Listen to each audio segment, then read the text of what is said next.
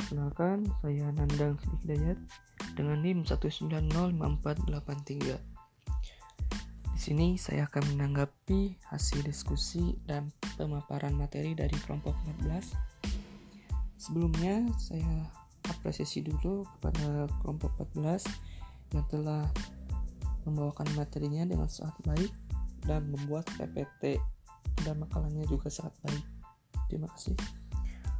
Oke, lanjut saja. Dari mendengar pembahasan dari kelompok 14 ada beberapa hal yang saya tangkap. Itu banyak sekali. Saya tidak akan terlalu banyak menanggapi. Ada satu hal yaitu tentang masalah ras. Masalah ras ini sering muncul di sekolah maupun universitas-universitas. Di sekolah Indo kita terdapat siswa yang istilahnya dengan latar belakangnya berbeda-beda. Berbeda budaya berbeda ras suku maupun agama. Perbedaan ini bukanlah hal yang masalah apabila Perbedaan ini dapat dikelola dengan baik oleh seorang guru.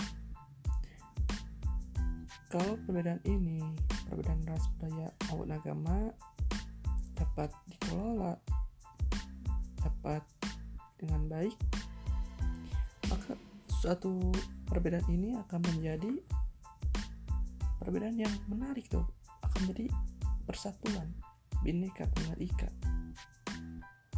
Jadi guru seorang guru harus mau aktif berinteraksi dekat dengan siswa yang bukan hanya satu jenis saja atau satu ras budaya tapi harus dengan budaya-budaya yang lain.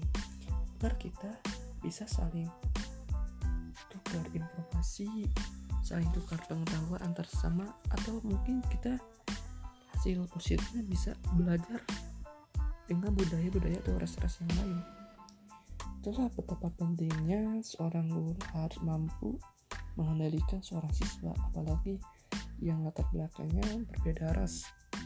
Tuh. Oke, itu saja yang dapat saya sampaikan.